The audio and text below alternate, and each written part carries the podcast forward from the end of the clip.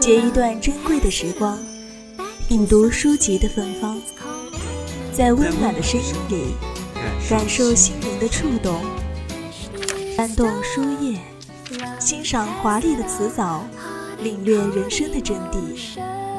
三味书屋，聆听有声有声的世界。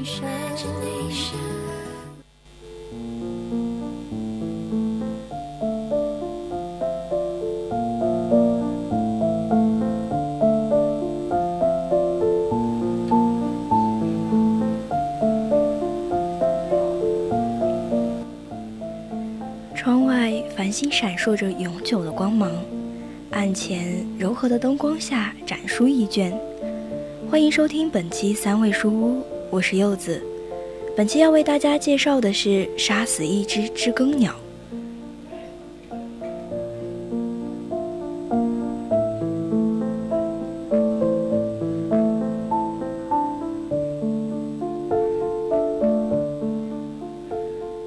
说的剧情与人物部分取材自作者对其家人和邻居的观察，以及一起发生在作者十岁及一九三六年故乡附近的一起事件。虽然故事题材涉及种族不平等和强暴等严肃的话题，但其文风依然温暖有趣。今天就给大家分享一篇来自豆瓣的书评，愿你能永远注视他们的眼睛。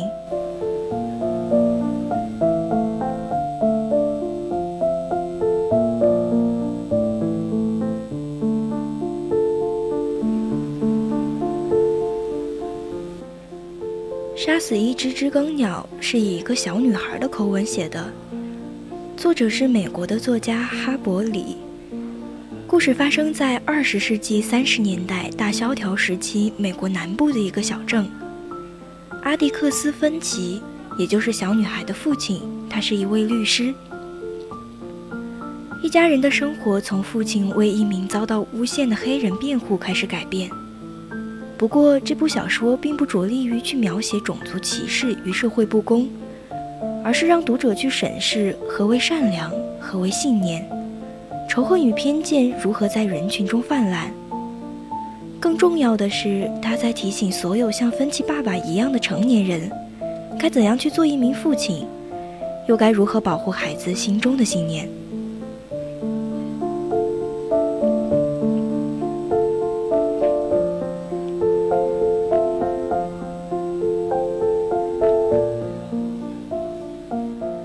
知更鸟唱歌给我们听，什么坏事也不做。它们吃人们园子里的花果蔬菜，不在玉米仓里做窝。它们只是衷心的为我们唱歌。你射过多少蓝鸟都没关系，但要记住，杀死一只知更鸟就是一桩罪恶。这是女孩第一次听父亲说什么是一桩罪恶。之后，面对一位临死前努力戒掉毒瘾的老妇人，父亲也对犯错误的儿子说过什么是勇敢。我想让你见识一下什么是真正的勇敢，而不要错误地认为一个人手握着一把枪支就是勇敢。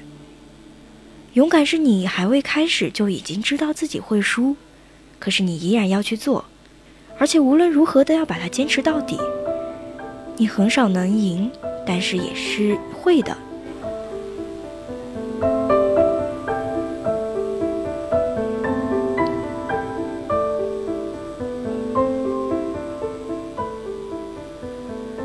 小说最吸引人的那一部分是前面提过芬奇给人冤枉黑人辩护这件事，从一开始就知道他会失败。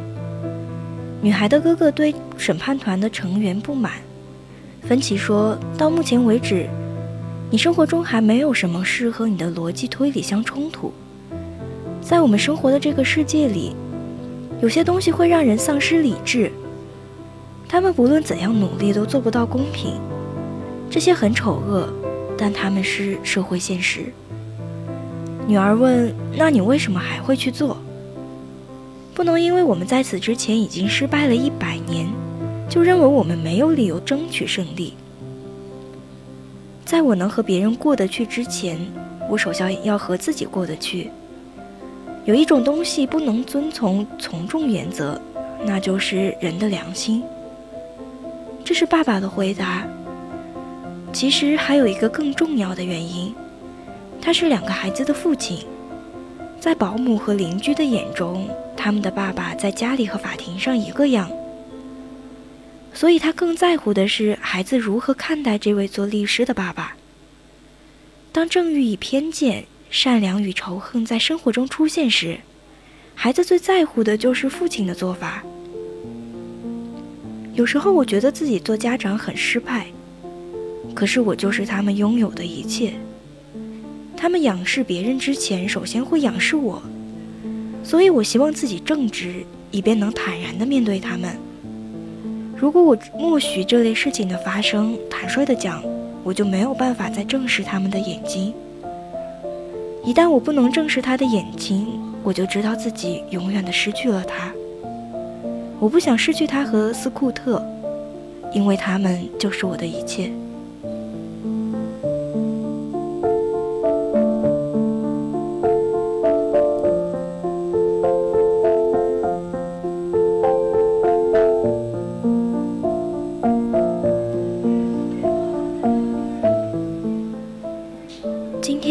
翻这本小说，我才注意到书的扉页上印着英国作家查尔斯·兰姆的一句话：“律师，我以为也曾经是孩子。”这样的话，我也在海桑的诗中读到过。小时候的希特勒，我想也一定非常可爱。是啊，我们有多少次把希特勒当成恶魔，就有多少次期待着律师会是正义的化身。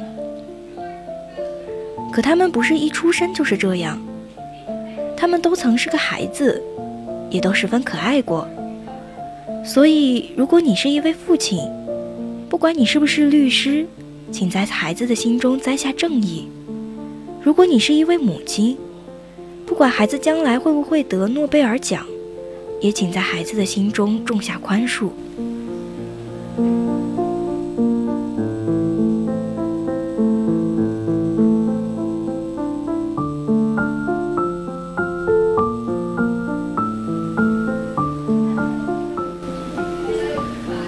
你能永远正视他们的眼睛，努力去追寻你心中的光明。然后，孩子看到了这样的光明，他心中也会有足够的光和热度，去面对人生路途中的冰霜。毕竟，无论是孩子还是父母，我们都在面对着同样一道难题，也在用尽一生想出交出一份令彼此满意的答卷。